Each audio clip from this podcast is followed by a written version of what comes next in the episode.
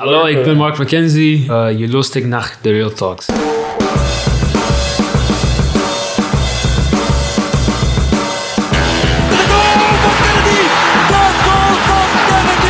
die gaat erin.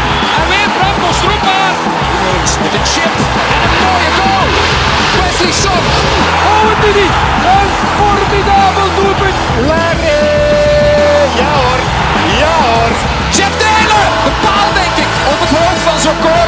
Een bombardement. En Genk blijft overeind. Samatta!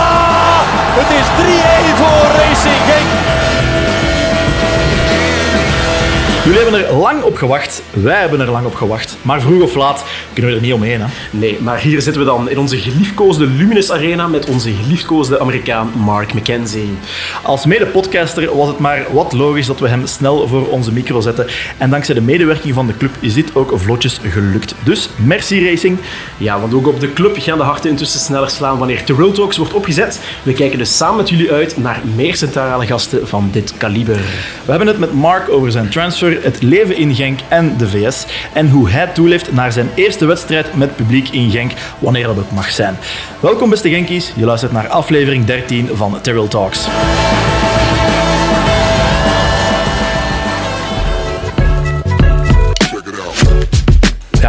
Zitten in het stadion. We zitten eigenlijk in het stadion. Het enige wat nog mist is een, eh, is een glaasje kristal. Dat eh, kan er nog altijd Dat zou mooi zijn, maar ik denk niet dat er vaten zijn aangesloten. De ladies zijn hier eh, momenteel aan het spelen op eh, TT Gezulte staat nog 0-0. Maar als je dus gejuich hoort, hopelijk eh, blauw-wit gejuich. Dan is het sowieso weer gewend duister die een hat-trick eh, heeft, heeft, heeft verwezenlijkt.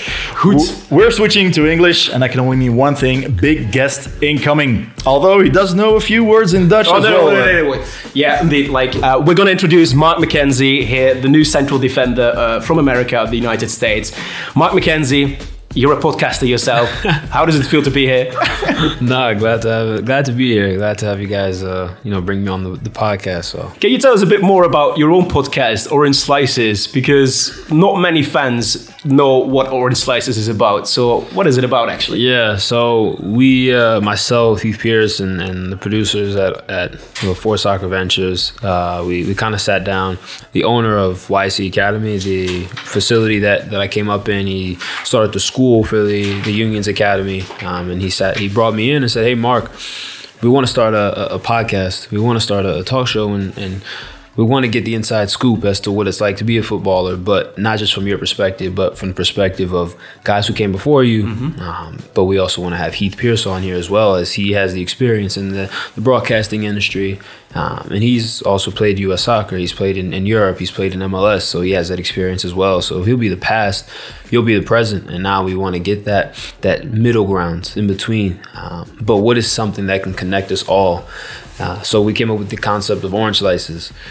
Orange slices being as a kid, as a youth footballer, you're at tournaments on the weekends. You need, you know, a quick snack in between a match. You need a quick snack energy energy shot at halftime, you know, and you know the moms are there and they have, you know, everything cut up and, and it's fruit, you know. Fruit The is big, like the, big bucket with exactly, the oranges in it, exactly. you just like know? munch them down while you're listening to the coach. Right. You throw them just where you. right, right on the ground. You know, pretty cool. decompose. You know, good for the earth. You know, so so yeah. Um, so we, we kind of came up with it from there and said, yeah, this is a nice energy shot. You know, especially for for the movement that we have coming up in in the U.S. right now, and we also want to get the perspective of, of those outside. You know, outside of football, outside of the U.S. and, and get their their inside and their perspective. You know, on, on where the game has come and, and how they see U.S. football now and how they see it in comparison or uh, in competition with with other countries, with other leagues and whatnot. So, yeah, we we're just picking up. Uh, it was it was a difficult start because COVID hit, and then we had you know the election and everything in the U.S. So it was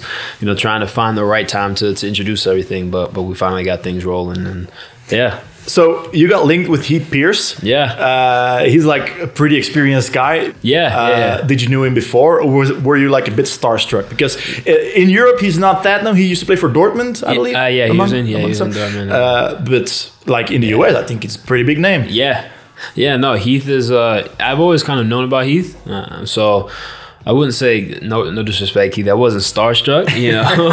All love to my guy, but uh, cool, but I had I, I had respect for him because you know I know he already played in Europe, he played in the U.S., he played in the national team, so he has that experience under his belt Mm-hmm. uh, as a footballer. He has those life experiences outside of the game, so so to be able to pick his brain and hear from his side Uh-huh. about his life as you know on the pitch and off the pitch, I Mm-hmm. think that is, is what helped me and on the mic, I should say, you know, Yeah. broadcasting has helped me transition into to this new field for, for myself. So now finding my voice and my personality behind the mic, it's uh, it's different, you know, than, than on the pitch when I'm, I'm laughing and joking and I'm able to be creative. So now I'm, I'm moving on the fly. How do I transition this question into a, a statement? How do I uh, point, you know, the the conversation into a, different direction? Yeah, Yeah, you know, so so all these little cues and, and whatnot, I, I'm starting to, I'm learning to, to pick up on and That's cool, add yeah. to, to my, my repertoire. Because the slogan of your podcast is not another soccer podcast. What makes it so different in your perspective, in your opinion? For me personally, I think it's the fact that we don't just necessarily, yeah, football is the vessel. Of mm-hmm. course, it, it's what carries, you know, it carries us in the direction we want to go.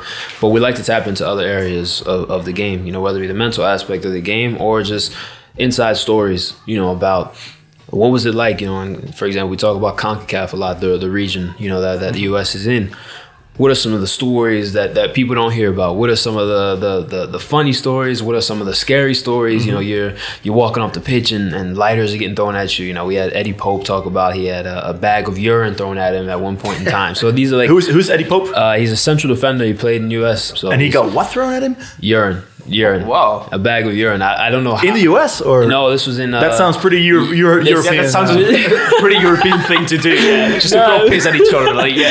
I think it was. Uh, I think he, he said it was in Honduras or, or something. yeah, Honduras. Oh, Wow. Yeah, okay. Yeah. so They it go. They go all all Yeah. in. All out. They have very ardent and fans. And, Yeah, so, yeah. So, uh, no, but I think that that's that's the kind of stuff we want to tap into. We want to hear about the, the locker room banter, um, and not to, to throw anybody under the bus, of course, but but to hear about these funny stories that people don't get to hear about. You know, we want we have the same philosophy. We kind of have the same You philosophy. know? I, you know, I really enjoyed the episode where, where, where you and Heath talk about your transfer to Yeah, yeah. and and you really go into the details, like you you arriving at the airport, uh, some some somebody just recognizing you, even the brand of shoes you got on. Like, I mean, like these guys go next level. But uh, to fans listening, check out. I think it's episode three or four. I'm not really sure. don't know. Just check, check them all out. Yeah, They're just- pretty good. check them out. Yeah, give 'em a Shameless listen. plug.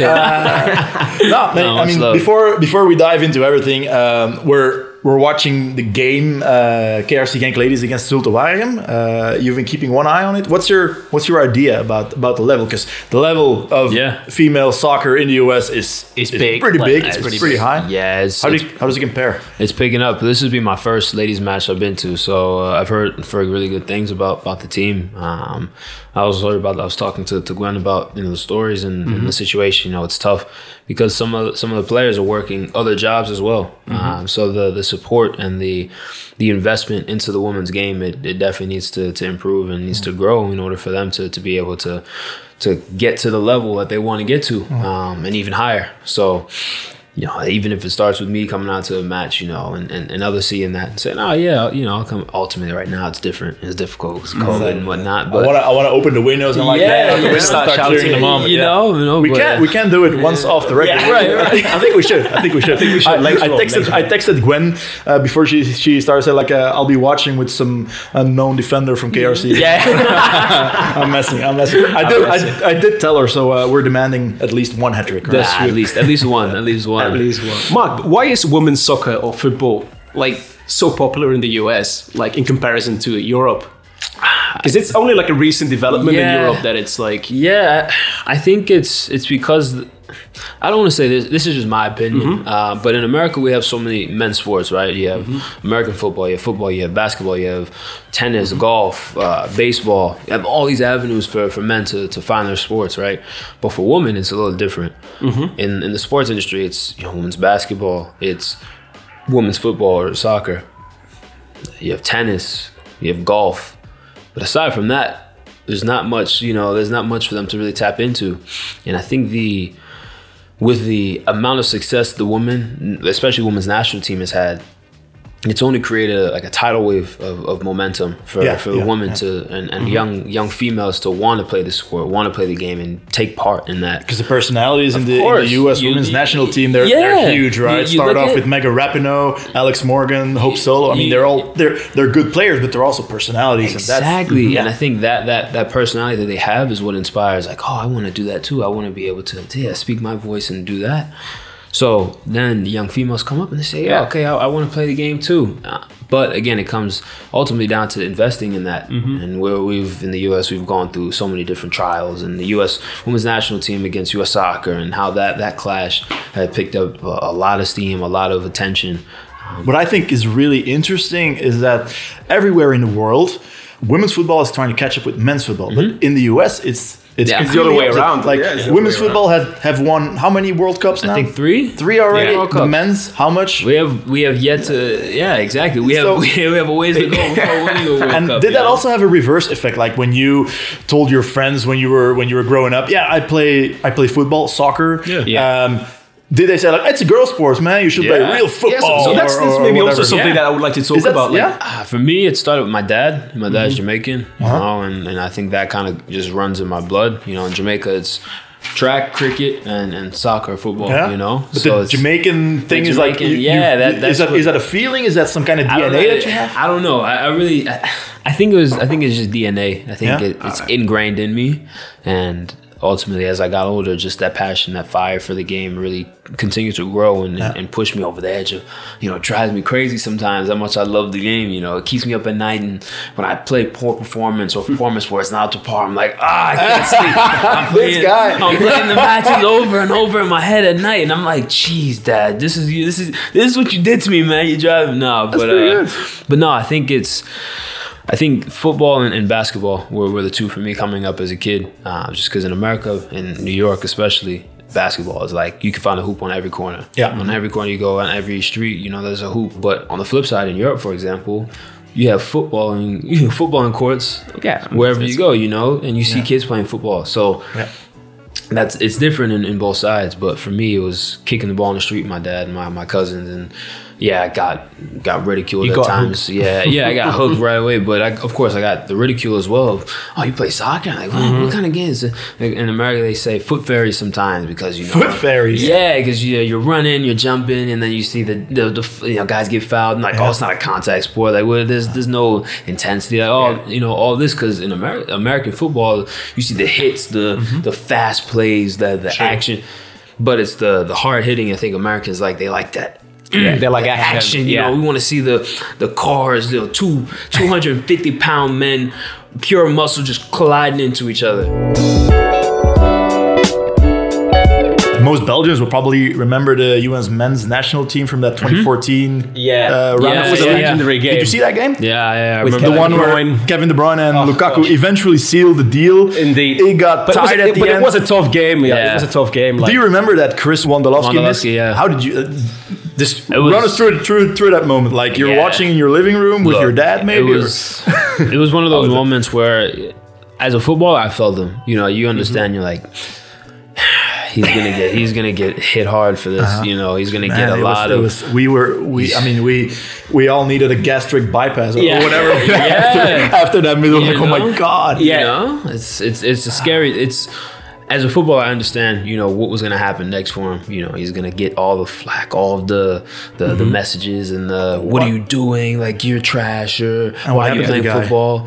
Is he You know? okay? Yeah. Oh yeah. He's, got wet. Chris is fine. Chris is fine. Yeah, yeah. No, he's all good. He's he's, he's had a he long, alive? long, healthy career. He's all good. But uh, but yeah, as a footballer, I understood. I mean, but that's football. as football. a fan, yeah. It's like whoa. At that You point, gotta, you gotta put that away. Like, uh, yeah, yeah. Come on, man. That was that was. I don't know what. what you know, whatever against the top, team, like you see, you see the guys we're going against. You got this opportunity, this chance right here could have mm-hmm. changed the mm-hmm. tide. You know, turned the tide for us. Uh-huh. But happened. And what do, you, what do you think of Tim Howard's performance? Because that was still record great breaking, right? day. He was- Fourteen he- saves. but it stood on his head. But that's the the phrase. You know, he's Yeah. he's, he's going crazy in that. You know, saving saving insane. shots left and right. So, And he was already like 35 or something yeah, at he was the time. there. Like, he was already up there in age. Yeah. but it's like he he really had a performance to to. Yeah, remember that day. But again, everyone's going to ultimately remember the, the, the Chris Wondo miss. Yeah. you know, Yeah. and that. But okay, back then you had a pretty decent team. Were a lot of Belgians don't maybe don't know is that the U.S. men's national team have a pretty decent gen- generation coming up. Yeah, it's I, pretty I- decent. I wrote down Yeah. some names like Chris Pulisic, Weston McKennie, Yes. Serginho Dest, Gio Reyna, Zach Steffen, Tyler Adams, uh, and the real football manager geeks will also mention Gianluca Di, Di, Di Buzio. And then there's some guy named Mark McKenzie on there. Yeah. I think- Who- who's that guy? Who's that? know. But is there is there a golden generation coming? Yeah. Because they're like big names playing for big clubs. Yeah, I mean, we I talk about this with Heath all the time. We talk about the golden generation. Yeah. I think it's it's a relative thing to Yeah. to talk about because when you're in it and you see the again you Mm-hmm. you name off that list and you're like oh Barcelona, Juve, uh, you know Christians at Chelsea now. Yeah. uh, You're at KRC Gio's Genk, at man. Dortmund. I'm at KRC Legend. Genk. Uh, you know, so you so you go down this list Yeah. of, of, of players And who are playing at top clubs and it's like wow like. Maybe we are in the golden generation. That is because Mark, I don't want to sound like an HR manager or something, but what do you want to achieve with the team? Let's say in five years, Yeah. where, where do you want to stand with the team? Well, ultimately, is to be in the, the, the upper echelon of, mm-hmm. of international football, right? You look at the, the top 10 footballing countries in the world, right?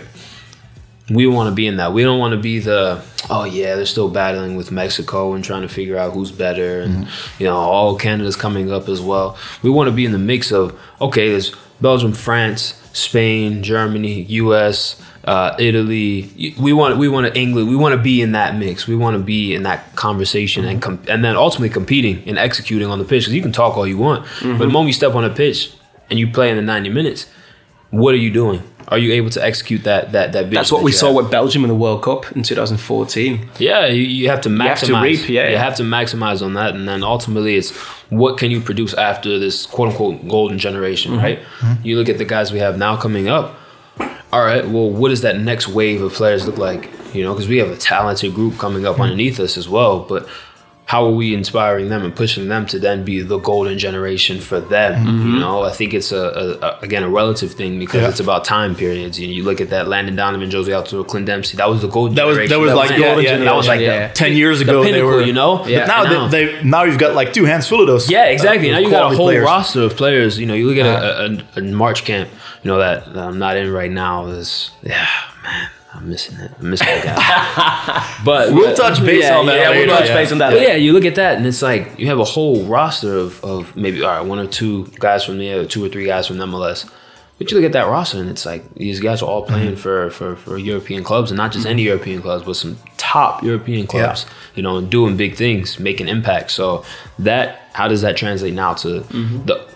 It's weird to say, but like the 07s and 2010s, those kids born in those generations, you know, that's weird for me to say because I'm a 99, so I'm used to yeah, I'm 97, 98. I'm an '80s kid, man. Yeah, worry. you know, I'm 92. you know? so, so it's like, yeah, how, But- does, how does that happen? me and me and Lau once had a discussion about it, and we kind of agreed on the fact that if the US wants to win at something, if they fund something, they're gonna do it. Mm-hmm. So sooner or later, I mean, let's say in 20 years, will we see the US lift the World Cup? Is that a realistic goal, or, or is it like the think- competition still gonna be too big? I think it's definitely a realistic goal, mm-hmm. but but again, it's about getting on the pitch and executing. When we play in matches against the top teams, are we able to compete at the mm-hmm. highest level and come out victorious? You know, we, we, we can say, oh yeah, we had a good game, yeah, but we lost 4-0. Nah, Because you guys not. do have the resources, like Yeah. all the youth academies and such. So that is an advantage for the US, I would say, in the nearby future. Hundred percent. We have you, you invest in the youth for a reason, right? Mm-hmm. But now, how does that how does that translate to success on the pitch? You know, we can't. You can talk the talk, but you got to walk the walk, right? And mm-hmm. Yeah. I think that's the, the the the biggest thing at hand right now. We need to be able to like we had the match against France a few years ago. I think it was tied them one one or, or something mm-hmm. something like that. But you know, we had France on the ropes, you Yeah. know, and it's like, and that wasn't even the best of the best guys that we had out there. You know, that was just guys fighting, you know, and, and, and showing grit, showing character. Now we have a, a real a real crop of players who can who are doing on a weekly basis in, in the best leagues in the spread world, out in right? positions mm-hmm. also. You know, like all that- across yeah. the pitch. Yeah, yeah. So now when we step up against, okay, what does it look like when all right, we got Weston playing with Ronaldo and you know this week we got Serginho with you know, Messi, Serginho yeah. with Messi on this week. You know, so it's like when we step on the pitch, what Mbappe is cool, but I'm playing with Ronaldo too. Yeah. You know, I'm, I'm playing with Messi. I'm playing with you. Know, so it's what does that look like? And, and now how do we take away that? Oh my gosh, it's France. Oh my gosh, it's Yeah. Oh my gosh. And you said you said like one once the youth that- like that's where you invest in. Yeah. But um, infrastructure is also one thing. I once went to Vancouver and visited BC Place. Mm-hmm. Like that would dwarf our national stadium. And then you come to play here, and your first game, I believe it was Moeskroen. I believe something like, that. It must have been a maybe- shock. Like where? Yeah, like college teams wouldn't even want to play in that stadium. yeah, well, first and foremost, the snow was crazy. Like, Yeah. I don't know how that match was played, but but yeah, it was. I felt pity for Preciado. He Yeah, was definitely not used to these to, circumstances. to, to, to go from Ecuador to playing in, Yeah. in, in three inches and four inches of snow, you know, Yeah. Was, definitely a, a shock. But look, ultimately, I think it's for me. I think it's it's what, what shows character. You know, that's how you build character. You know, in those matches where it's like, oh, this Mm-hmm. That's is, the real football. yeah, Like, you know, you you okay, you want to play the pretty football, you want to play in the, the big Mm-hmm. stadiums with all the fans and the clean pitch and stuff. But what is it like when you gotta go away to a club who doesn't have the same uh, financial resources and, and infrastructure as your club Mm-hmm. and get a result? You know, against guys who are struggling to to, to stay above relegation or stay, Mm-hmm. you know, out of relegation. You know, what does that look like? And in those matches is where you show real character, and, and that's how you develop that.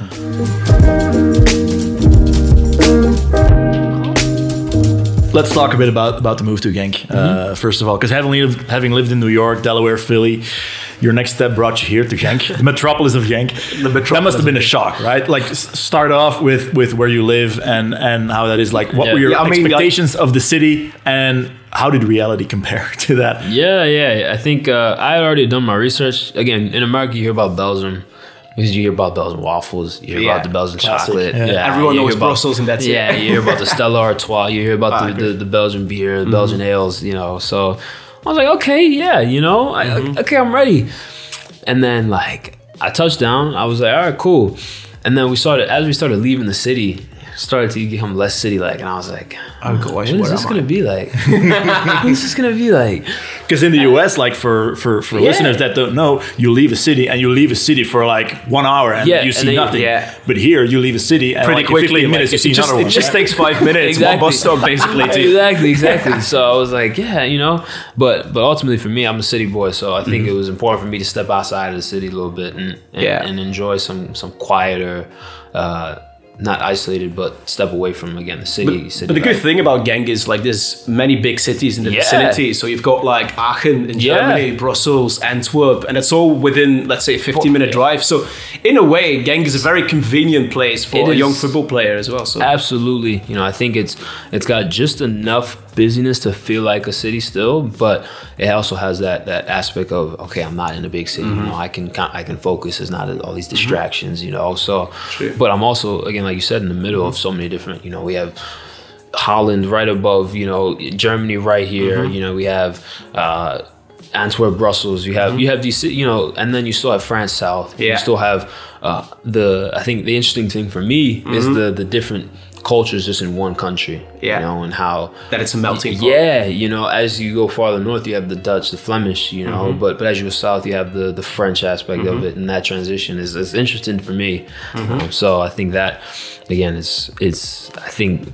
I've always been one to absorb, and I'm like a sponge. I enjoy, Uh-huh. you know, diving into different cultures Mm-hmm. and learning about the the, the nuances. And Because you're learning Dutch. yeah, I am I am learning Dutch. So Can you say something to, to, yeah, to the yeah. listeners? Um, ja, ik leer Nederlands. Um, you know, ik ben Mark McKenzie voor KC Genk. Uh, ik speel, uh, yeah, I forget how to say center, center back. Ik speel voetbal. Ja, ik speel voetbal. Centrale Uh, verdediger. uh, Centrale verdediger. and Mark. uh, my favorite is, uh, ja, ik maak de rekening alsjeblieft. You guys do pay your own bills, okay? That's on you, man. That's on you. One beer, please. Are, they- are those are those lessons mandatory when you come to play? no, no, no. So you deliberately chose? Yeah, I said, up. I said, That's cool. Yeah, I said, listen. I, I'm coming down to a new country. I don't want to carry all of these these American uh, philosophies with me. You know, I want to be able to kind of leave America in America. Of course, I bring some stuff with me, but I want to be able to dive in and connect with the people. I want to be able to have conversations. I want to be able to learn about the history. I want to be able to travel and Yeah. and translate. You know, if I have my family here, all right. Well, what do you need? Okay, I need to I need to buy some some fruit from the grocery store, from Yeah. the fruit stand or whatever. Okay, can I? I, I want to be able to do that stuff. You know, to be that to have that connection, to build that bridge between myself and those around me. And I think the that the best way is ultimately to learn the language, to learn the customs, to learn the, the, the morals and values of, of where is the country, how is it built, the foundation.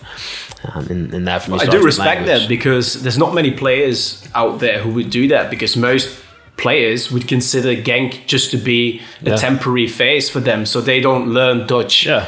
Because for them, they just know, like, okay, in two years from now, I'll probably move to the Premier League or something. So, Yeah.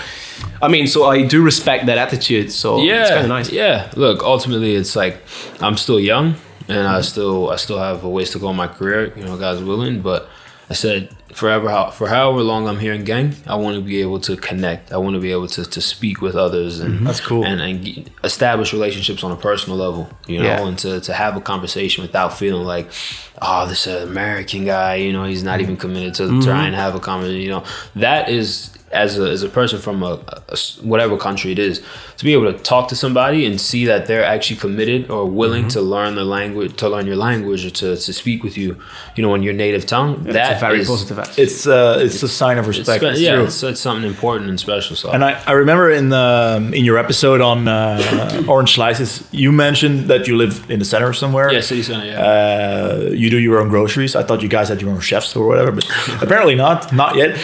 Um, do you use your language? Like, do you really step out, use language, or do you sometimes "Ah, I'm gonna take this one in English? Yeah, just just, it's- just to be sure. it's no, it's uh, it's sometimes tough because I know the biggest thing that I've had difficulty with is is I can understand more than I can speak. So Mm-hmm. challenging myself to make mistakes. I think that's the only way you're gonna learn. Absolutely. right? Yeah, that's- that's the way to I, go. I, I always say like for children when they're learning languages, which is the best time. You know, I said my Mm-hmm. kids whenever I raise them, I want them to speak. Uh, they have English, yeah, okay, whatever. But I want them to speak other languages as well. Yeah. You know, uh, yeah. To, Mm-hmm. You're going all in, man. yeah, You're going all yeah. in, You know, I think 'Cause it's a pretty difficult language. no, it is. It is. It is difficult, but but I think that's the the, the fun part of it. You know, so that way in, in six, eight, a year, whatever it is, six, eight months, a year, whatever it is, I'll be able to look back and say, yeah, I was able to apply those those principles, apply those corrections, and now I can have a conversation, even if it's not a a fluid conversation like I'm having in English, but I can still have a basic conversation. You know, Yeah. asking how's your day going? Oh yeah, I had training this morning. Oh, what are you gonna do tomorrow? What's Yeah. your evening look like next week? Uh, yeah, you should come to the match. You know, we're playing Liège um, in the cup final. You know, just simple, just stuff like that. You know, to be able to talk and, and connect with people. I think that is what I'm looking forward to most, and that's what gets Yeah. me over the hump when I feel like, oh my gosh, I'm- Yeah. I've hit an obstacle. I can't like I, I can't say this word. I'm, you know, my senses are so you know that stuff. But the thing is, I think in general you will like Genk because Genk is a bit of a tiny melting Yeah. pot. I think I think there's 120 different nationalities living on a few square kilometers Really? here. It is so we've got like a Turkish hood, a Greece Yeah, yeah, hood, yeah. all of these That's things. I think you're yeah. gonna like it as well because sometimes it feels. When you walk into the city, that sometimes like you're in a part of Istanbul or something, Mm-hmm. Yeah. and a few blocks away, it feels like you're in Rome Yeah. in a way. So it has that spirit to it. So I think you're gonna like Genk in that way as well.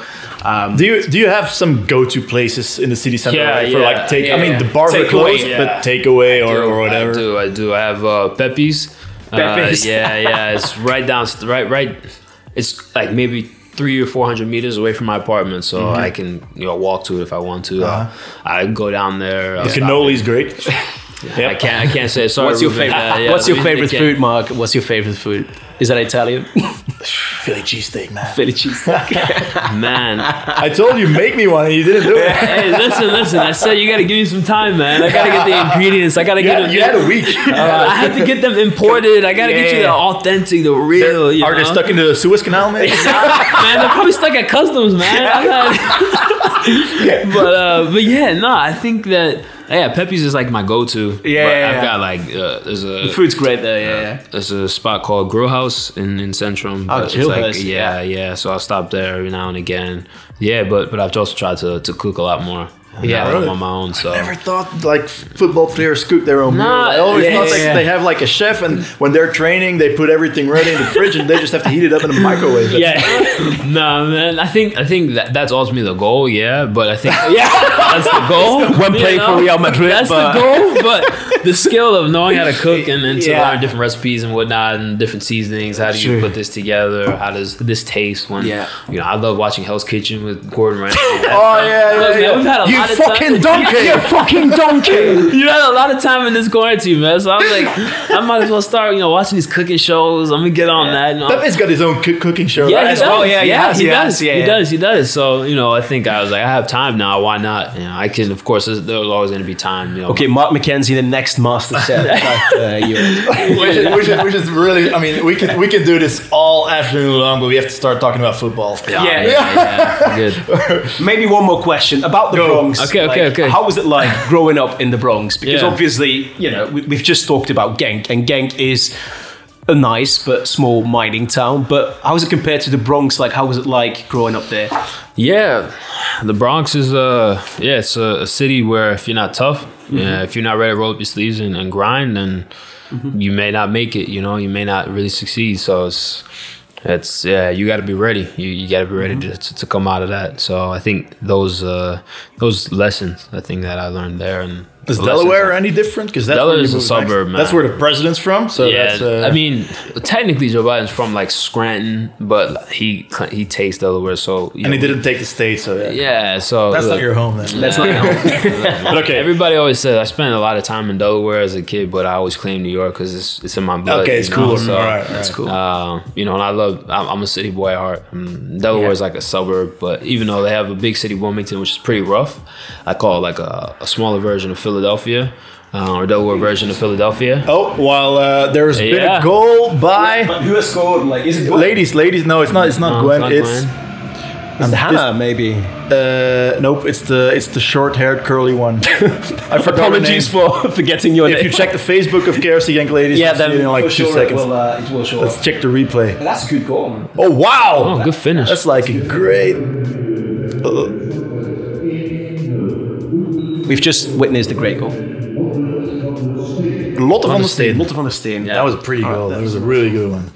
Anyway, But okay, Ah, we yeah, were, yeah, yeah, we were sorry. talking. Yeah, so Uh, the Bronx, yeah, definitely, definitely a, a tough city, but Mm-hmm. a tough borough in New York. But ultimately, I think that's what that's what makes it you know, unique. That's what I think makes New York unique. Yeah. Period. You know, there's so many different flavors and different cultures, similar to Genk. How Genk's a melting pot.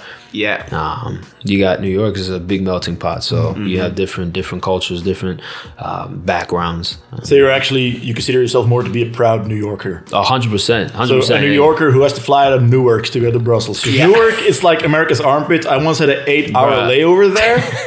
That was that was it that bad? Is it It that is bad? pretty bad. Like It's- my, it's- I was on a, I was on a plane with a former ba- Belgian basketball player who Mm-hmm. went there for business, and, and and he said there's like this really cool mall where you can go to. Uh, it goes with a shuttle, but then I saw also a shuttle that went to Penn Station from Yeah. Newark. So I was like, I'm gonna go to Penn Station. So I, I was it was like 45 minute drive, and then from Penn Station I took the subway to Times Square, which is another hour. Mm-hmm. Yeah, yeah, yeah. It was. I was I was on a layover to Costa Rica. I didn't have a winter coat on me or, or anything, and I, I came I came up the, stairs at at, um, at, Ti- at Times Square and it was like minus eight Celsius. I don't know what. what Yeah, that is. yeah, yeah, no. Oh my god! I was like one hour. I like ran into into the Starbucks, which was like the worst experience I've ever Yeah. had. This was like, Yeah. oh my god, no! So I just ran back into the cell. For all those who too don't- That sounds it was depressing too as busy. fuck. It was oh my god! Yeah, Like, there was like this huge line, like this this huge M and M store. I was like, Yeah. what is this place? Times Square, yeah, it's uh, yeah, big, big. Uh, for those who don't, minus eight for my Americans. Uh, yeah, it's around like sixty, like 20, 20, 20 degrees Fahrenheit. It's cold, all right. It's- it's freezing out. But yeah, New York, tough place, but but a beautiful place too. Uh-huh. You know, has a lot of a lot of unique aspects to it, a lot of uh, flavor. Mm-hmm. So if you get a chance to go, definitely visit, but be ready. You know, uh, Be ready. do your research. Do your research. So, so yeah.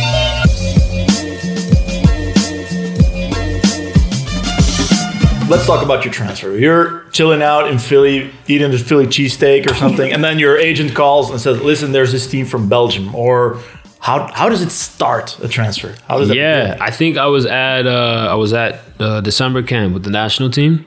Um, just got done playing, and got home.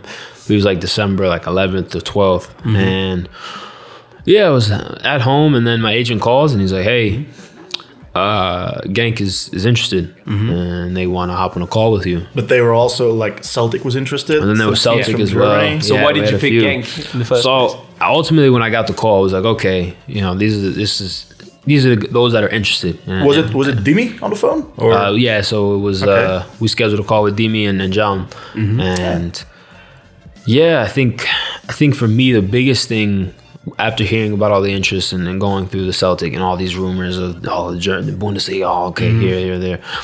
What was the, the, the best step? What was going to be the most lucrative step for me as a, as a player, you know, as a person? What did I need most in, in my career? And I didn't at the time in December. I just didn't feel like I was ready to go to a top five league just yet. I wanted to go to somewhere where I could develop further, where I could mm-hmm. play regularly, and and, and continue to put my best foot forward. You know, and continue to to, to fix and, and and fill the holes, fill the holes in my game that I felt like I needed to fill.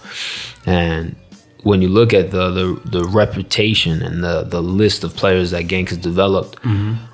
I mean, I, you guys can, you guys already know, but you, anyone who's listening can do their research as to, to who. You know, I thought what was a small guy like Kevin Kevin De Bruyne, De Bruyne, something- Courtois, Benteke. You know, it's, it's, The list goes on. Yeah, it's, it's something like that. But I felt like I needed that. I needed that step. You know, between Genk has has invested in their youth. You know, both domestic, and internationally, and and have put you know the the best those those players in the best positions possible, and I, I needed that. You know, so again, I, I sat down. It was tough because again, any young footballer wants to go to the best club right away. You know, you're like, oh, this club's interested. Oh, I just I need to go there. I need to go.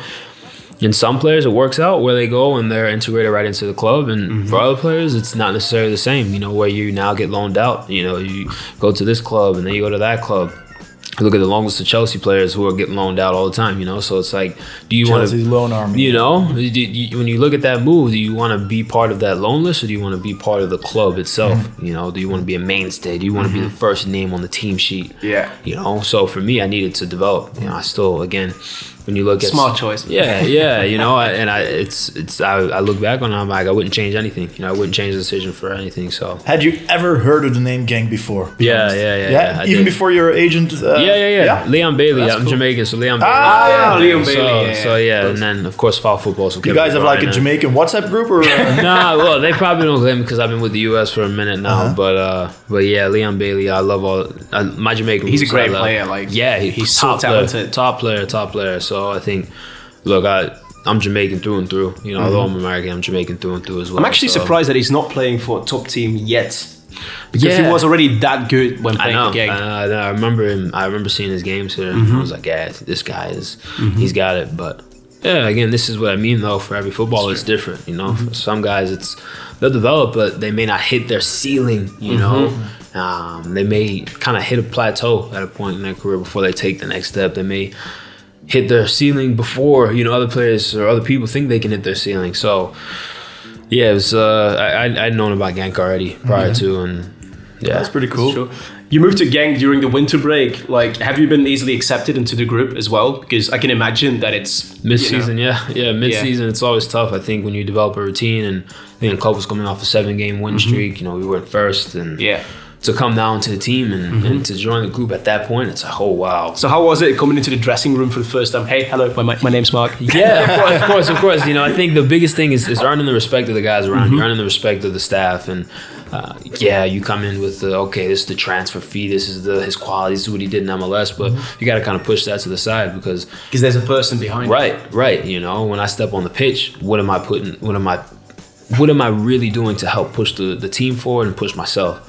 You know, if I don't if I don't do that on a daily basis, mm-hmm. then what you know, me stepping in the locker room with the, the the tag and the fee and all that stuff is great, but it's not. It's just mm-hmm. fluff. You know, I call it fluff. It's just that Yeah. added stuff that kind of comes along with being a, a professional footballer. So.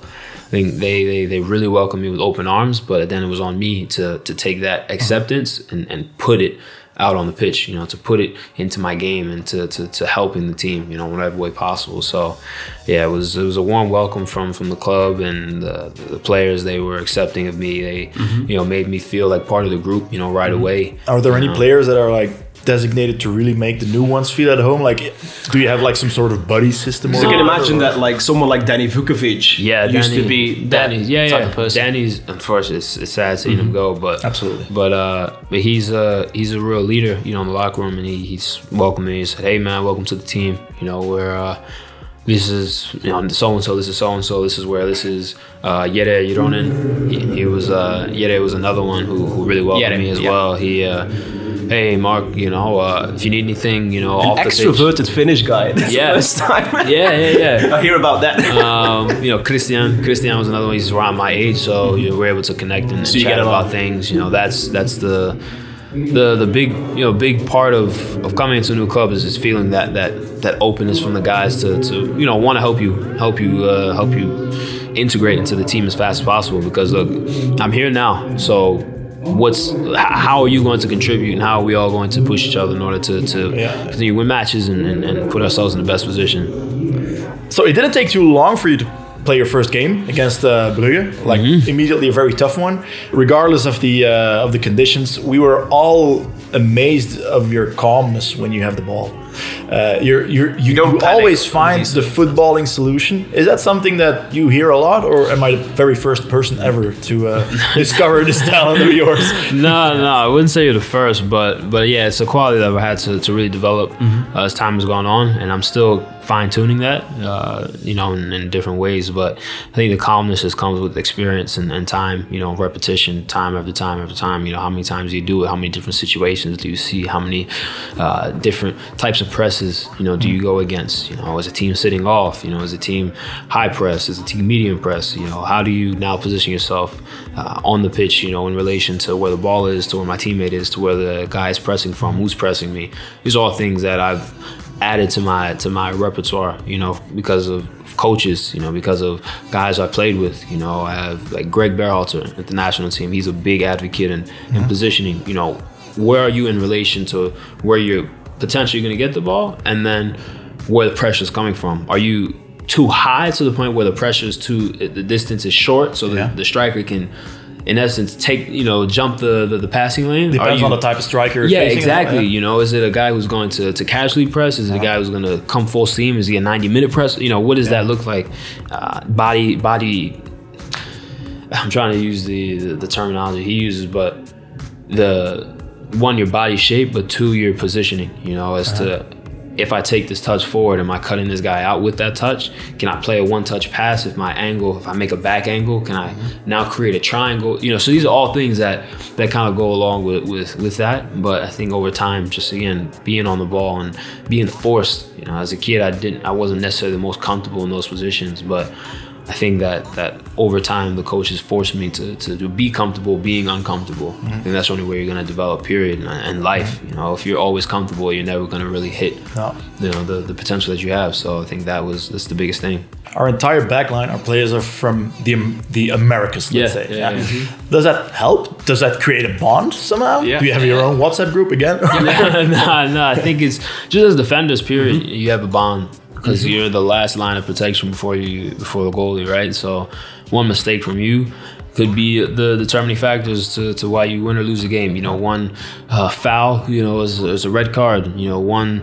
Uh, line breaking pass could lead to an attack you know where now you guys score and win the you know what is that it's it's it's you know an important position you know any any position on the back line i think you think about so Is there is Yeah. there any one of those guys that you prefer to be paired with if you play two at the back? Nah Or really four, four, four at the back, actually. Really, it doesn't. same. Yeah, I think it doesn't really Yeah. matter. I think we're all comfortable on the ball, and Yeah. each has has each each player has their has their own quality. You know, uh, you have. I think any of the central defenders we have are comfortable, you know, playing, you know, Yeah. and, and, and building out the back. Uh, our outside backs can get up and down the line, Mm-hmm. you know, can play out as well. Uh, so any any combination, I think it's just about building that chemistry Uh-huh. and, and understanding the, Mm-hmm. the the the habits and the, the, the tendencies of the guy you're playing with. And that's something that needs to grow as I For sure, Because sure. after having started a couple of games, uh, you've now like getting more bench time. Is that is that part of the adaptation period that you're Yeah, going through? yeah, I think it's. I think again, coming to to mid season, we went through a difficult stretch. You know, where, where we weren't playing like ourselves. We weren't playing like Genk. That Yeah, we and face it, were- John and Carlitos, Carlito, they needed some competition, right? For sure, I think that competition is always healthy. I think that's the only way you're going to, to can improve, and uh, the only yeah, again, the only way you can go up. Mm-hmm. Uh, so, so me coming in again, I think it was before. Uh, I think we were playing three at the back at the time. Yeah. Um, At the time, we were playing three at the back. We had Joakim Joakim, still yeah, yeah, at the right Joakim back, and right. then uh, Daniel was the one on the right. yeah. uh, so I mean, look, yeah. coming in, I was, I was, just, I just want to, to push the guys. Yeah. Uh, But how whenever do- my yeah. opportunity came. How do you actually communicate with the with the Colombians? Spanish. Is it in Spanish? Spanish, Oh, really? Yeah, yeah, yeah. I speak Spanish. You know, at least All right. conversationally. So I do my best to, to just Mm-hmm. again make them feel like I'm willing to, to communicate with them and, and Yeah. want to, to be one a teammate, but but two just a, a, a compañero, a parcero, Mm-hmm. Yeah, know, cool. a, a friend, you know, a guy on the pitch who they can lean on and, and trust that when he gets the ball or when he doesn't have the ball, when things aren't going well, is he going to be there for me? So I think that's be Because. I mean, it is rather complicated sometimes. Because I can imagine in the locker room that you know someone like Ito, he doesn't really speak English, I suppose. So how is that for the group atmosphere? That it's sometimes a bit more difficult to communicate with. No, it's. I think it. Yeah, that's that's what comes when, when you have a, a locker room, you know, of, Mm-hmm. of, of diverse diverse backgrounds. Uh, when you when you got a bunch of guys from different areas, different. Is it easy to bond? I think that you on the pitch you develop those experiences when you go through the highs and the lows, the ups and the downs, the locker room talks, the the, the difficult periods, the the team bonding moments where you're uh, you know going for a bike ride or where you're going to you know uh, hang out at the the beach or in you know in training camp when you have a day off. You know what does that look like? You know how are guys able to connect? Those those moments that you don't see those behind the scenes moments those moments where guys are embarrassed or guys you know uh, spill a, a secret you know about them. So you know that those jokes you know that you can make i think that's what builds the bond between guys on the pitch and what will ultimately help guys open up and feel comfortable you know knowing like yeah I, you know i screwed up there or i you know i spilled you know we were we went to to get, grab a drink you know after a match and uh yeah, I made a joke about this guy's outfit, you know, or this guy pulled up to to the the team party, you know, in, in sweatpants or, whatever. You know, it's just it's just like silly stuff. You know, you, you talk about it, it's like silly stuff. Yeah. Um, but but it's stuff that that you know, it's little things that Yeah. kind of add to to to the building those bonds and, and helping guys feel like they can they can talk and, and open, be That's great. themselves without without feeling like they're they're being judged. So. Who are the, who are the players you hang out with when there's no football? Like like Yeah. now, okay, the internationals are not here, but Yeah, but I think for me, it's I got like the young guys. Uh, I try to try to be like a, a bridge between them and the, the older players. You know, being a young guy back back in the states, you know, you you see how it's difficult sometimes make your way into the group because you got big personalities, big you know guys who have a lot more experience than you, or guys who are maybe more talented than you at the time. So feeling a little. No, like, oh man, I'm not getting the time, or I'm frustrated because you know I feel like I can play just as good as or whatever. So hanging out with those guys, I think the young guys is, is what helps me. You know, the Limbombes, you know, the Pierre, Yeah. the uh, JD, um, Matisse. You know, laughing Yeah. and joking with them in the locker room. That's Uh, cool. Christian, Christian lives like a few minutes away from me, and he's got experiences of his own. But I think we bond well. You know, just coming from different places in the world. Uh, yeah, I think we get sushi. You know, sushi nights. You know, get, Sushi night, awesome. you know, after match we'll get you know a few boxes of pizza and just kind of chill out and, and, and just chop it up at the apartment, whether it be mine or his, and um, yeah, watch watching football. He's a, he's a Tottenham fan. I'm an Arsenal fan, so you know that that rivalry is always always Is always present. Yeah, so You've uh, you've like by now you've played a bunch uh, against a bunch of attackers in our league. Is there one that you say like that's a pretty tough cookie? Ah man, Could be could be uh, one of ours as well, but yeah. Well, on watch you, Paul. Ball, yeah, ball's a handful, but Yeah. uh, but like match experience. Uh, I think I'm still learning names of the guys. And like, Yeah. I know their I know their faces, but I'm still learning names. But I think uh, left-footed tall guy, but Bishop the tall guy. um, Uh, Holzhauser. Holzhauser. He, Yeah. his he's not athletic. Like this guy, he's not athletic, but his left foot is especially he reminds me of a guy Harrison. he looks like a guy you, you would meet in a bar. But Yeah, he's, yeah, he's like an excellent football he's a- player. yeah, he's a top footballer. You Yeah. know, he's uh, he's a guy who I was like, man, this guy he can play. You know, although he's not athletic, he reminds me of a guy I played with in Philly, Haris Medunjanin. He's a Bosnian guy, but left foot is special. You know, and he can make stuff happen. Uh, and then against Brugge, uh, the Dost. Noah Long. Uh, Noa Lang, Noah yeah, Long, yeah. He's a he's a Very talented skilled player, player, very yeah. talented player. So I think he's uh yeah he's made strides. You look at what he's doing in the league, um, and then yeah Teo, Teo and Ito. Those two are, Mm-hmm. are guys they train against every day. But but you see their abilities. You know, Yeah. you see how they can get out of tight spaces. Do they make stuff keep surprising you, or do they have like trademark moves that they do? Now I see them every day, so they have trademark moves that I can kind of pick up on. But but they also have little little moments of creativity where you like, ah, shoot, you know, I didn't Yeah, necessarily see that one coming. So yeah, those are a few few that, that I played. So uh, yeah, so far so far, I- I'd probably far, give those guys.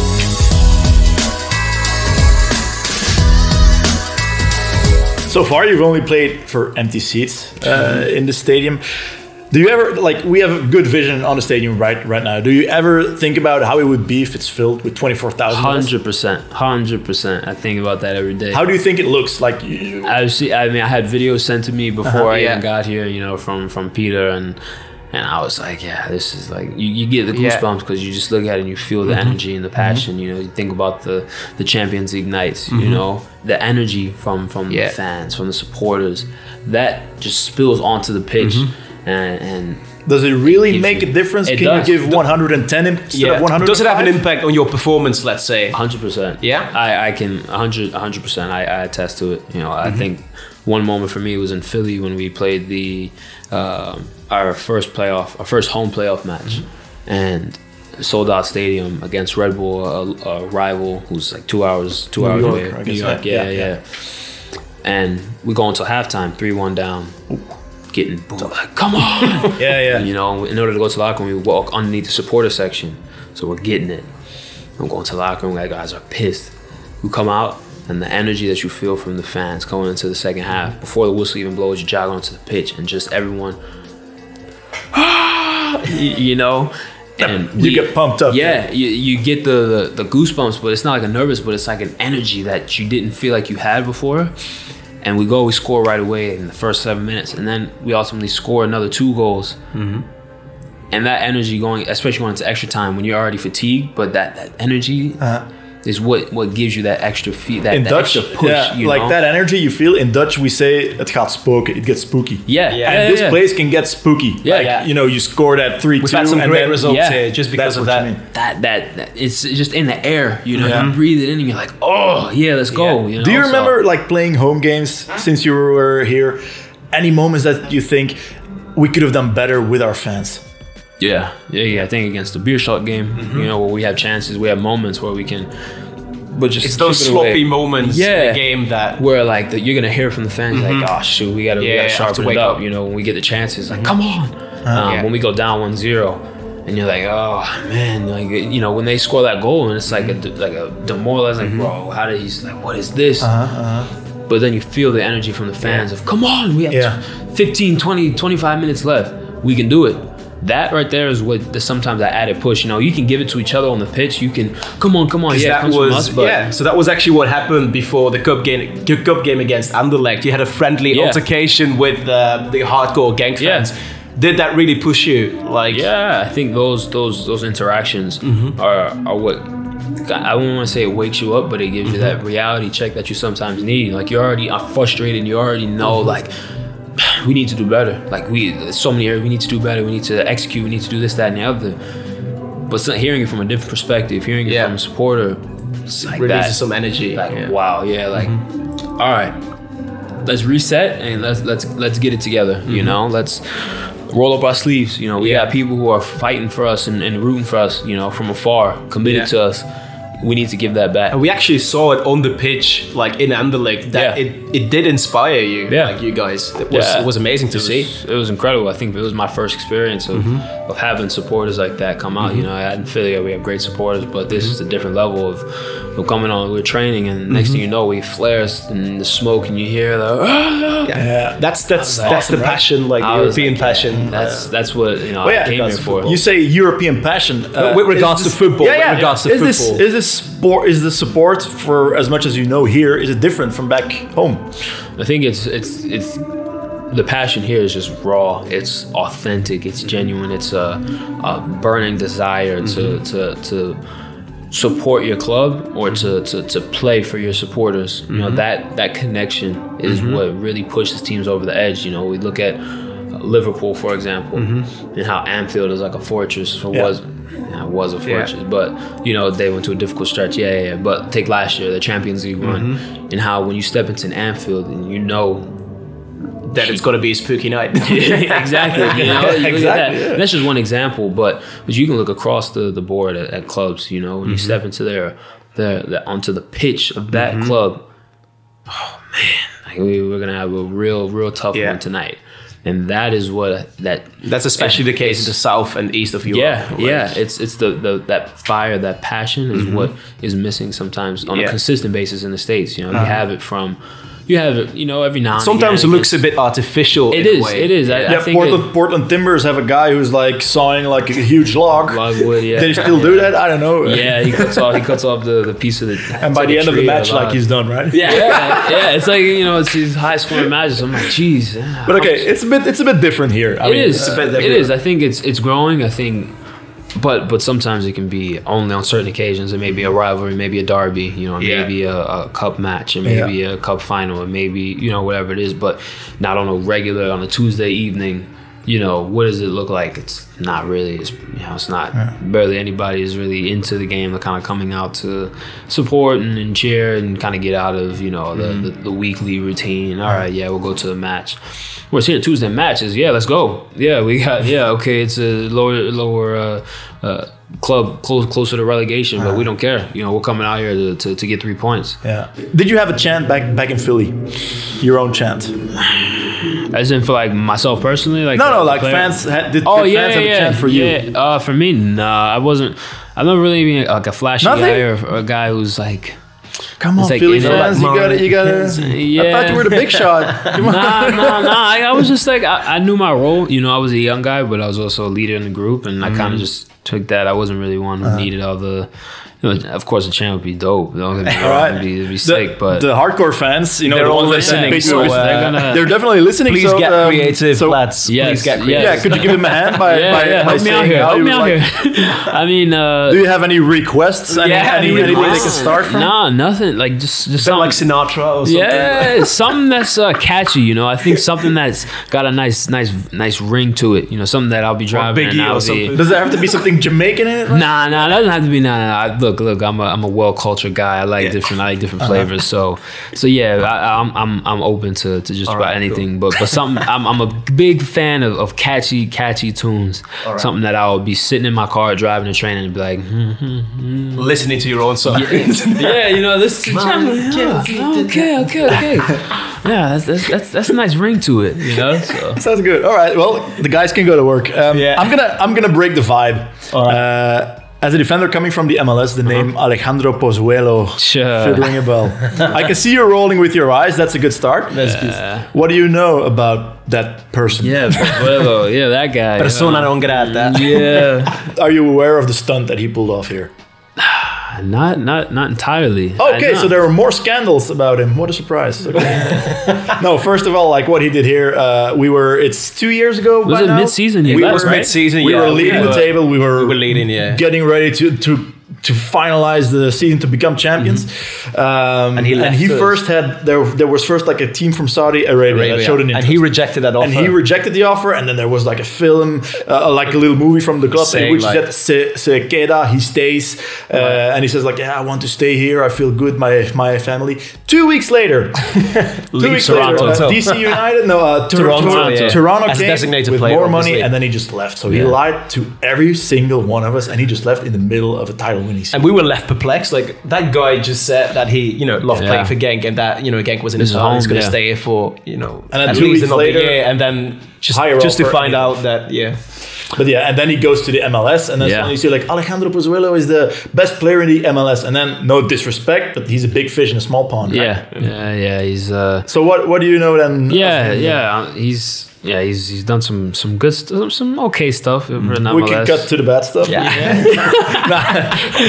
No, he's a he's look he's a creative player. He's he's a guy who I mean look he, he Mm-hmm. You gets- faced off yeah multiple I played times. I played against against him three or four times now in my career. So I've seen you know a lot of his, his crazy stunts. You know even just watching film on him and how he'll make something out of nothing. You Yeah. know, um, hearing about the the stuff he did here. You know his his abilities when he played here at the club, and uh, some of the guys talk about he's potentially one of the best players to ever play here. You know, um, so. Yeah, special special player. Uh, sorry he had to leave you guys and that that that season. Look, you hey, look, Just don't ultimate- pull up the We want won a title, don't worry. You want a title, look, you know. Yeah, that's so true, so that's hopefully uh, that's that can that I can bring some more of that energy. But but yeah, he's he's a, look, he's a great player. He's won MLS MVP. He's yeah, he scored some some some beautiful goals. Uh, he's created some beautiful assists. Um, but yeah, I don't want to boost him too much. Nah, don't go there. I don't there. want to boost him too We're much. not going to go there. We're not going to do that. We have to touch base on the Black Lives Matter topic, of course. Um, what are your experiences with racism, first of all? Yeah, as a kid, I experienced it. You know, just I mean, driving. I remember one vivid experience is driving in the car, and I think I was with a teammate. We were, I was like probably nine, nine years old, 8 years old, and we were driving down uh, the highway, and a guy cut us off as we were going into an exit. And, and then as we're driving, he kind of slows down and, and opens the window and sticks his middle finger out, throws a banana peel, and says, "Oh, you effing niggers." Oh my god. And know, as a kid, I'm sitting in the back seat, and my dad's trying to stay composed. Yeah. And especially as a kid, you don't understand it, why it's happening. Yeah, so it's like what, like what, like, what happened, you know? So now he's got his son and his son's teammate, who's also black, in the mm-hmm. back seat, and he's got to stay composed. So he rolls his window. He's like, you know, just just get to practice, get to practice. Um, another instance where we're driving and I have a basketball basketball game, and we're going through. Uh, my dad was driving a red Acura, uh, Max Acura, and we're driving through this this suburb in Delaware, and as we're driving, we get pulled over because the, the basketball game is in a school in a neighborhood, a nicer neighborhood. And as we're driving, we get pulled over by a police officer, and he asks, "Oh, where you're going? Like, what you doing here?" They can just do that because that would It never it happen in. Belgium. That would never right? happen in It Belgium, happens. It happens so so often, you know, and, and times you don't even hear about in the states. You know, it just happens on a regular basis. But but again, that's what comes with being black. Ultimately, especially in America, um, the the you have a target on your back, and not necessarily for any reason specifically, just out of intimidation or out of a, a, a pre preconceived notion, you know that.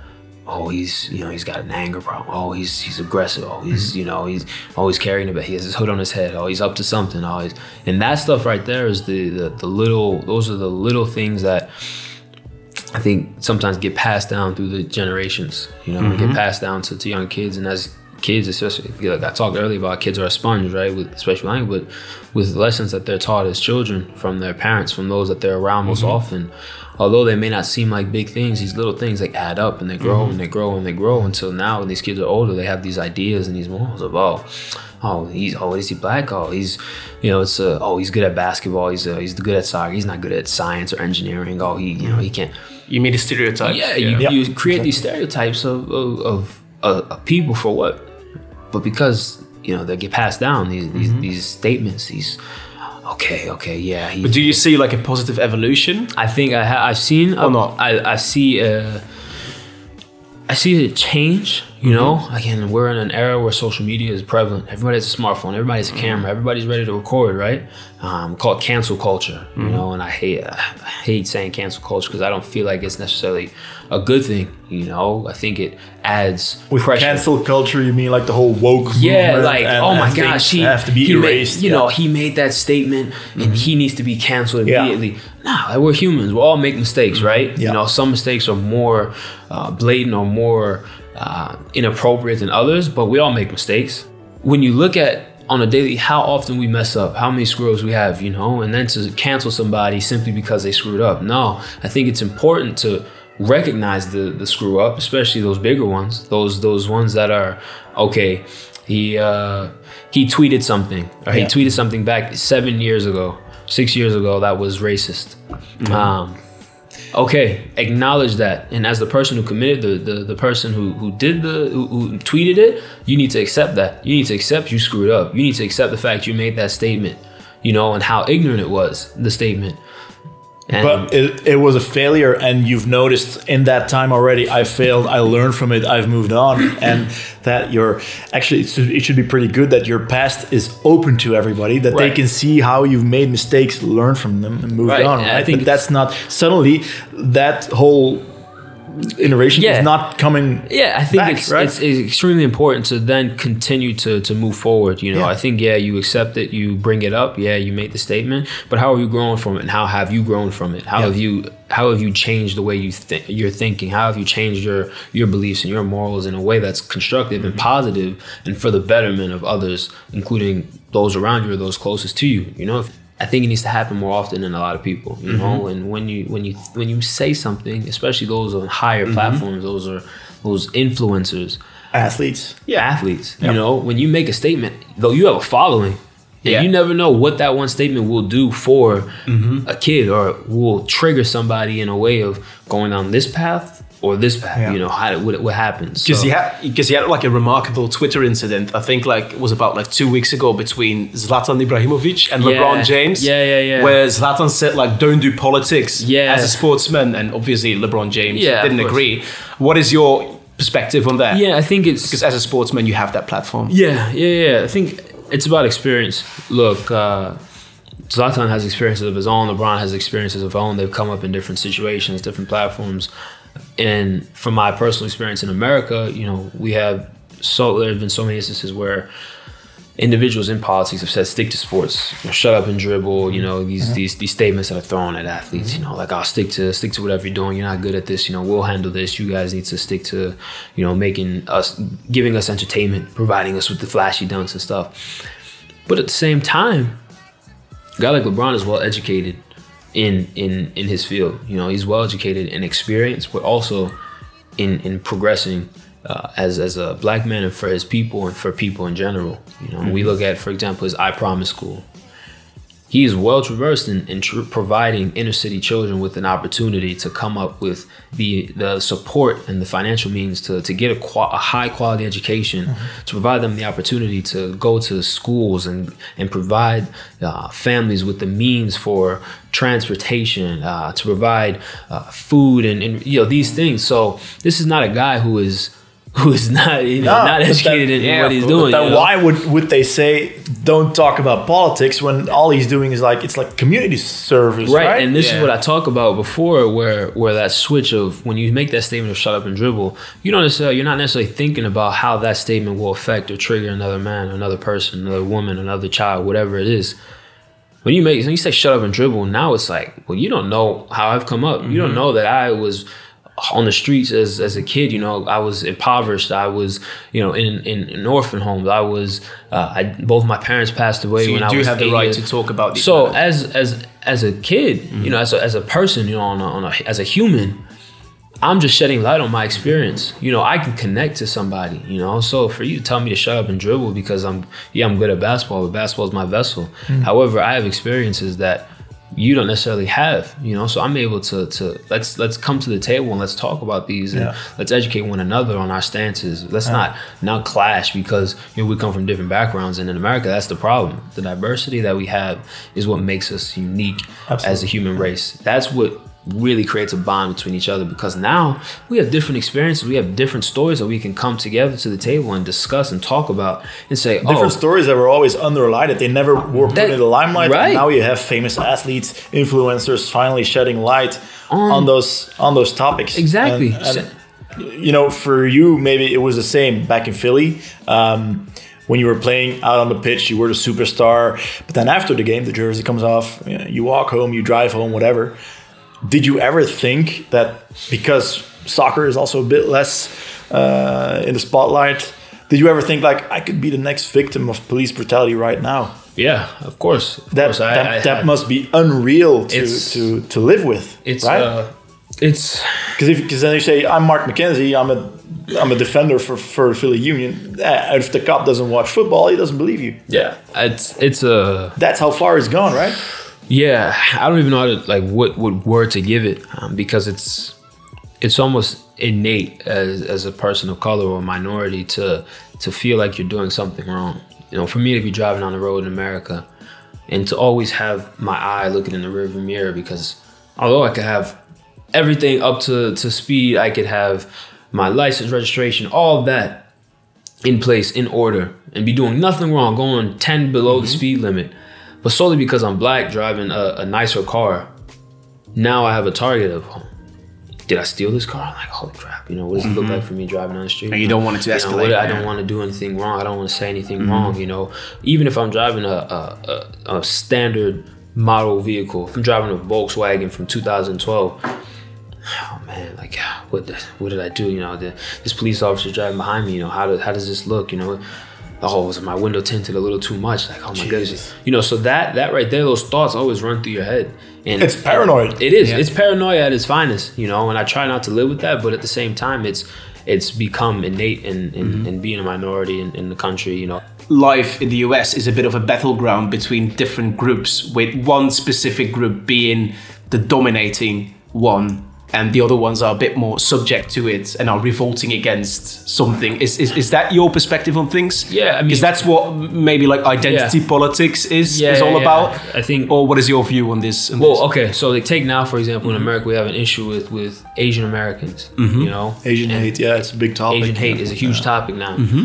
and how there have been hate crimes against Asian people because of this notion of oh my gosh, you know they caused the virus. They okay, like bro, like are we really gonna Oh, go? Are we gonna? stupidity, Are we gonna? Are we really gonna go down this and path? who started that actually? Like, Right, exactly. Yeah. Mm-hmm. Now it's who started it, you know. But it's it's in, it's crazy how one domino falls and how so many Mm-hmm. will follow after, right? But when you look at that and how we we we now have this again, it is a battleground Mm-hmm. of of dominance almost, where we have I don't even want to call it wealthy, but the ignorant America in its in its foundational principles of gun rights, Yeah. Take gun rights for example. Wow, man, this, this pisses me off because we talk about guns and we see how we've already had a, over a hundred mass shootings in America This year and it's this just year Mars, in just right? 2021, and it's Yeah. only March. What more? What more is it really gonna take? Mm-hmm. What more? But we're so so stuck in our ways, America. There's there's like some sort of, of conservative Is that majority is that like the founding father mentality, like the Second Amendment? like is- it's is- a it's a we're not gonna give up who we who we are. You know, this is us. This is our Patriotism. This oh Yeah. we're done. But we have so many people who have who have fought and mm-hmm. died for this country to, mm-hmm. to progress, to move in mm-hmm. the right direction. So why are we moving backwards in a way? Yeah. Why are we now going away from the very things that we mm-hmm. talk about? We talk about life, liberty, and the pursuit of happiness, but we got millions and millions of people in America who are living on the streets.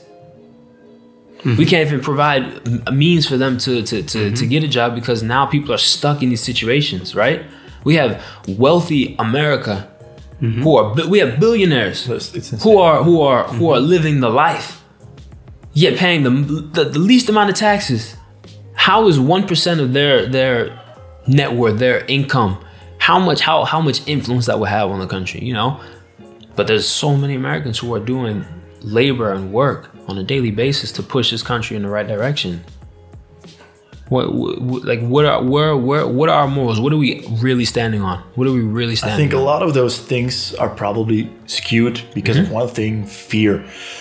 I don't know if it's been the political climate that has been changing in the US, but do you agree that maybe there has been that they created a invisible enemy, Yeah, some scapegoat, Yeah. and everyone's afraid that things are going to be taken away from them and it's usually Yeah. the establishment rich people Yeah. that you're talking about Yeah. but you don't have to be rich to be that like some sort of values but you say you want to progress as a country but at the same time, if a big part, maybe even the majority of people are afraid that things will be taken away from them, maybe that's the core issue. It is. It is. It is a core issue. You know, I think it's.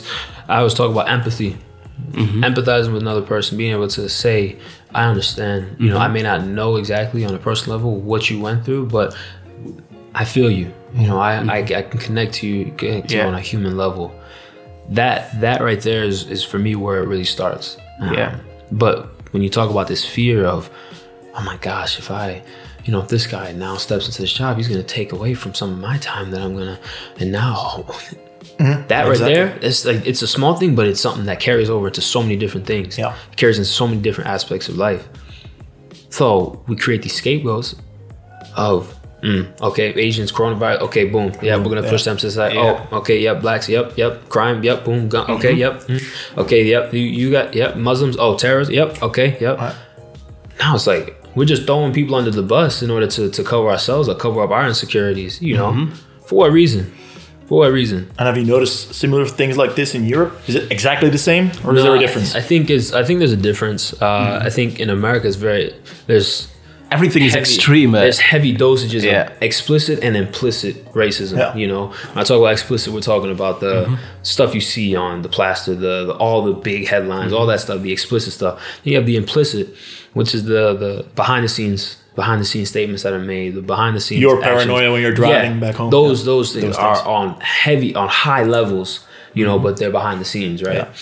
Whereas I think even with America being as diverse as it is, we just don't want to acknowledge the you know the, the elephant in the room of that. Whereas here in, in Europe, I think it's a such a diverse place. You have people from so many different backgrounds, which is crazy for me in America. You have so many mm-hmm. people from different backgrounds, but in Europe, it's a melting pot, right? So you have people coming from different situations, different experiences. So they may have already preconceived notions, but they may have to be more open to understanding that mm-hmm. their daily lives are going to be intertwined with those around them, right? Yeah. So you will, of course, you you have instances where you'll hear about the the, the moments of racism, the moment, the chance, those those ignorant moments, yeah. But on a mass level, you know, it's it's not as intense as it is in America. No. You know, you know, Europe's also going to require some sort of education, Yeah. more education on the fact because they don't. I mean, we're far from perfect, but Yeah. we need. We don't have that experience with Yeah. with uh, with the explicit and implicit racism Yeah. that you mentioned. Um, for example, would people understand if you would choose to take a knee during Yeah. the game? Uh, yeah. Like we feel that that's something that kind of. I think that should among be an individual choice. Yeah, Yeah, and it's not that they're that they're uneducated, but I think that they're just wrongly educated about the whole thing or Yeah. not. Because people will sometimes see, okay, that's Black Lives Matter. Okay, they're looters, Yeah. which is not the case. But right, right, right. I think it's yeah. Again, like even taking a knee. I think that's uh, again an individual choice. You know, I think, but it's important to, to educate one another on the reason for it. Yeah. Um, and then the steps that need to be taken in order to to grow from it. You know, I think Wilfried Zaha said it when he talked about reason he doesn't want to take a knee anymore is because now it's just become a staple in in pregame rituals. Now we just take a knee to take a knee, but have we lost the real meaning behind it? True. You know, we're just taking a knee now just to, you know, okay, yeah, we have to take a knee for the 5 seconds, whatever it is, you know? So now it's like, mm, you know, what steps are now being taken after the fact? You know, how are we really growing from this, this situation? Yeah, it's a moment, you know, of recognition, a moment to say, this is a problem. This is something that we need to talk about. But I take in Philly, we had conversations behind the scenes as to whether guys wanted to take a knee or not. Some guys understood, some guys didn't understand. But coming together and talking as, as people, as, as brothers, that's where the it's a- lies. That's where mm-hmm. that's where I think it's Yeah. it's even more important. So yeah, my teammate may not want to take a knee, but he sees me taking a knee. He has his hand on my shoulder. What is that saying? yeah, you, He's you established common ground on the topic, and you say like, do whatever you want. It's in in one way, it's it's more symbolic, but in the other way, it shouldn't be more stirring than. Well, we just see an equalizer from just- uh, was that an equalizer? Zulte Yeah, Alright. one one is the score. Uh, well, no, what I was saying is um, you established common ground, but it shouldn't. It's more symbolic gesture, but it shouldn't be more stirring than somebody who makes a cross at the Right. start of each game. Right. Right, and know? yet there still is that debate about it, and that's Right. probably Yeah, I think that's sad as well. Yeah, yeah, I think it's again that, that common ground that, that we come to, you know, standing in solidarity with one another and being willing to understand the other side of things. To understand that I don't want to take a knee because I feel like it may disrespect my father or my uncle who's in the military. Um, it may seem unpatriotic, but I recognize the fact that we have an issue in this country of uh, of discrimination and racism, right? How can we come to a common grounds and say no we're, st- we're not standing for it. And i may have a different approach to it. I may be more in the, the public eye you know in, in uh, making statements and, and posting and uh, in the streets and, and the, the, the, the protests and um, with the bullhorn you know make leading the charge. But my teammate may be behind the scenes educating himself educating his children uh, educating his family family and loved ones uh, donating um, reading up on, on ways in which he may have implicit biases himself so now although we're taking two different routes we're coming together we're on the same journey we're on the same path here you know fighting the same goal just just in different ways so Yeah. I think that's that's where you know it, it starts from. So to wrap up, educating yourself on those topics, establishing common ground through normal debate, and then finding the way that everybody finds itself in it. yeah, Yeah. difficult conversations, uncomfortable Absolutely. conversations with those Between closest to us. individuals. Yeah, That's the way to go. Yeah, uncomfortable conversation, uncomfortable, being uncomfortable, being comfortable, being uncomfortable. Yeah, that's like, exactly. I talked Yeah, about that that's the earlier, path but- to grow, yeah, but yeah. it's it's it's ultimately you know a, a life lesson. You know, Mm-hmm. that's true. first, you know, uncomfortable conversation with those we care about most. Those are those are That's the moments learn. that, that that change is really gonna come. So the cup finals coming up, and uh, to me personally, there's one word central in it, and that's revenge. Revenge. Revenge We need on revenge For, for the year 2018. Revenge on the lost, from, uh, from back then. yeah. Revenge on the weather gods from back then. It was minus seven degrees Yeah, uh, something day. like that. So it was a horrific experience for all fans. But anyway, what are your thoughts on the upcoming cup final, Mark? Are you prepared? Are you ready? Of course, you know that's the circled on my calendar. It's in my phone. Reminders With the blue Uh, marker. Yeah, you know. Uh, Got like rem- uh, everyday countdowns. Yeah, we it's got- 20 days to the cup. It's 15 days to the cup. you know, we're at that final stretch of the season where we're pushing for playoff one as well. So it's like every every match is important, and to wrap the season, uh, the, the regular season up with with a cup final against you know a team we have unfinished business with. Mm-hmm. Um, that's that's something in, in, intense for me. You know, that's something that I've I'm looking forward to. You know, mm-hmm. and whatever part, whatever way I take part in that, you know, I'm I'm I'm looking forward to it. But again, it's like. And you hear about the revenge, you hear about the, the, the unfinished business that we have with Liège, and, and now to have a second chance, you know, and, and to do it on our, on our terms, you know, in mm-hmm. our way. I think that's that's gonna. I think we're more- definitely the better team. I think agree. technically. Did you experience that as well during the last game? Yeah, yeah. I think that I think we we had the better chances. You know, ultimately, I think they maximized again on the two opportunities they had. But when you look at the the 490, you know how many blows we were able to, to take with them, uh, how many blows we were able to, to I'm sorry to give, Yeah. um, you know how many ways we were able to impose ourselves on them. You know, put them on the back foot. I think that was a was a good message to send to them. Although we wanted the three points, you know, we also know that we have another chance um, to, to to really show them why we're better. You know, to show them why we're the more dominant team and and, and deserve to come home with the cup. So But the big issue is we have no idea what Standard is going to bring to the table, right, Yeah. guys? Yeah. We know. We It's know. a very strange team. yeah, it's like Yeah, like for, for example, you have João Klauss. He's a huge threat. Yeah. uh, threat. Uh, he showed it last time that we think- that yeah. we met. Mark, do you have any ideas how we can stop a guy like that? oh, I I, mean, uh, Dries, one of our panel members from uh, a couple episodes ago, he said, "Yeah, I would put Mark McKenzie on him and like hang him on the leash and just Yeah. follow him all around." Is that something that's that you could hear John say to you? Like, uh, I think he'd it'd probably be uh, probably one of the guys in the midfield, to be honest with you. But I would have no problems hanging out with that guy all day, and giving him a, you know, giving him a, a nightmare of a if he goes to take a leak, you follow. him. Yeah, you know, you know, hey, where you going? Oh, okay, you, let's can, you can play Call of Duty. Yeah, you know. So, uh, but no, I think it's yeah. Liège is they're they're they're they're a club that we've been we've been kind of monitoring, but again, you, you don't know what you'll get from them on the day. Yeah, because So- they can they can bring up anything. They've got some really good players on the midfield. Like uh, in in defense, they have Laifis. Mm-hmm. Midfield, and it's like Samuel Bastien, Balikwisha Muleka. They can they can always and then Yeah, there's and like then Carcela, Carcela still yeah, on the bench. Like uh, like they can always pop something out of their head and then suddenly Yeah, like they can bring something to the table. So it's going to be a very tough game. Uh, but yeah, with our uh, with our three strikers up front, I think uh, we're going to seal the deal. We're gonna play way. like there's no tomorrow. Exactly. No Yeah. tomorrow, right? Exactly. You hear me? yeah, yeah. Yeah, Mark, you may not know it yet, but in this podcast, we always ask our guest about his favorite song.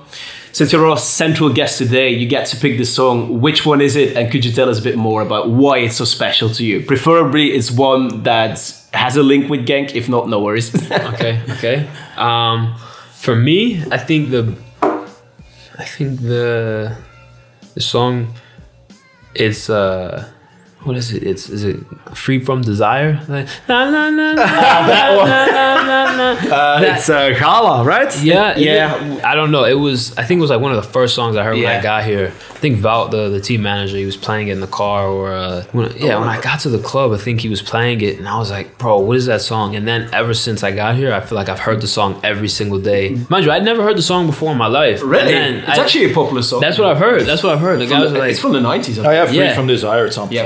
Spotify. Open it. yeah. Uh, definitely. And I was like, bro, what is this song? Like, what- But you've never heard it. I You never heard of it? Oh, come on. It's like a European dance track from, from the early 90s. Yeah, think, so no, I had never heard it, and then I got here, and now I've heard it every single day, and it's I've kind of been vibing to it a little and it gets bit. stuck in your head. So maybe, yeah, maybe the supporters can create a song um, about Mark McKenzie with. Uh, Mark is on fire.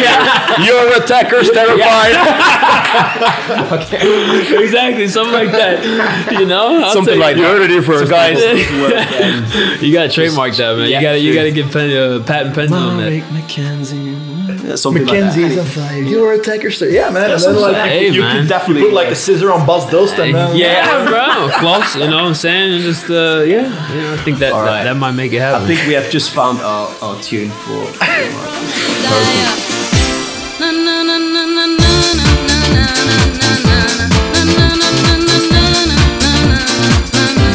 All right. Well, uh, thanks, Mark, for having us because we're here at uh, your home, our our our home, the common room, let's say. Common room, like- Uh, before we're gonna let you go, I want to remind you, like uh, with the Real Talks Twitter account, I once made a really nice tweet saying like, "Yeah, we enjoyed the Mark McKenzie episode. Nor you, nor he. Nobody replied to it. Nobody liked. when, when nobody did you retweeted. uh, when did you do it? like one and a half months ago. Really? So in return, you're gonna make a shameless The Real Talks plug in the next yeah, episode. Yeah, no, right? no, you're right, you're right, you're right, you're right. Pinky you're right. swear? Like, I, I okay, pinky swear. we have Pinky Corona swear. all over the place, Yeah, but we're okay, not- we're but not gonna- Get the mouth masks on, then it's Shame, that's I got you. I got you. Yeah, no, I, uh, I got a. What's the title again? The real Talks. The real Real talks. Talks, the real so talks. just Okay. T E R R. The real talks. Yeah, yeah. So, uh, Definitely find no, I'll definitely, definitely give the plug because yeah, I, I jumped off of Twitter for a little bit. I needed a, a reset. You needed so, a reset, a break. So, uh, so yeah, no, no, I got you guys though. All right. In return, Orange Slices. They're on all the platforms. all the website platforms, yeah, like orangeslices.com. Yeah. Spotify. Yeah, Okay, yeah, you- yeah. Ah, you guys go to website. Spotify, well. Apple, All Po- right, Apple, uh, Apple Music, Apple Podcasts. Yeah, it's- whatever it's it the Now Yeah, you're stealing wherever you get them. Just joking. All right. Well, All right, cool. give it a listen, Mark. Thanks a lot for uh, coming to the show. And uh, yeah, play like there's no tomorrow and get us that coming. Nah, appreciate it. Thank you All guys the best. Thanks for coming out here. En ook jij bedankt voor opnieuw het trouwe luisteren. Help Real Talks meegroeien. Deel de link to realtalks.castos.com. Kom een babbeltje slaan met ons op Facebook of Twitter, want je weet, wij antwoorden altijd. Volg op subscribe onze podcast ook op Spotify, Google Podcasts, Apple Podcasts en alle andere kanalen waar je ons vindt. Op Spotify is onze playlist ook te vinden, waar dus het liedje van Mark bij opkomt. En blijf de Real Talks delen. Er zijn nog steeds veel Genkies daarbuiten die ons niet kennen. Dus share de Real Talks waar je kan, daar steun je ons enorm mee. Maar voor nu, bedankt voor het luisteren en tot de volgende Terwijl Talks.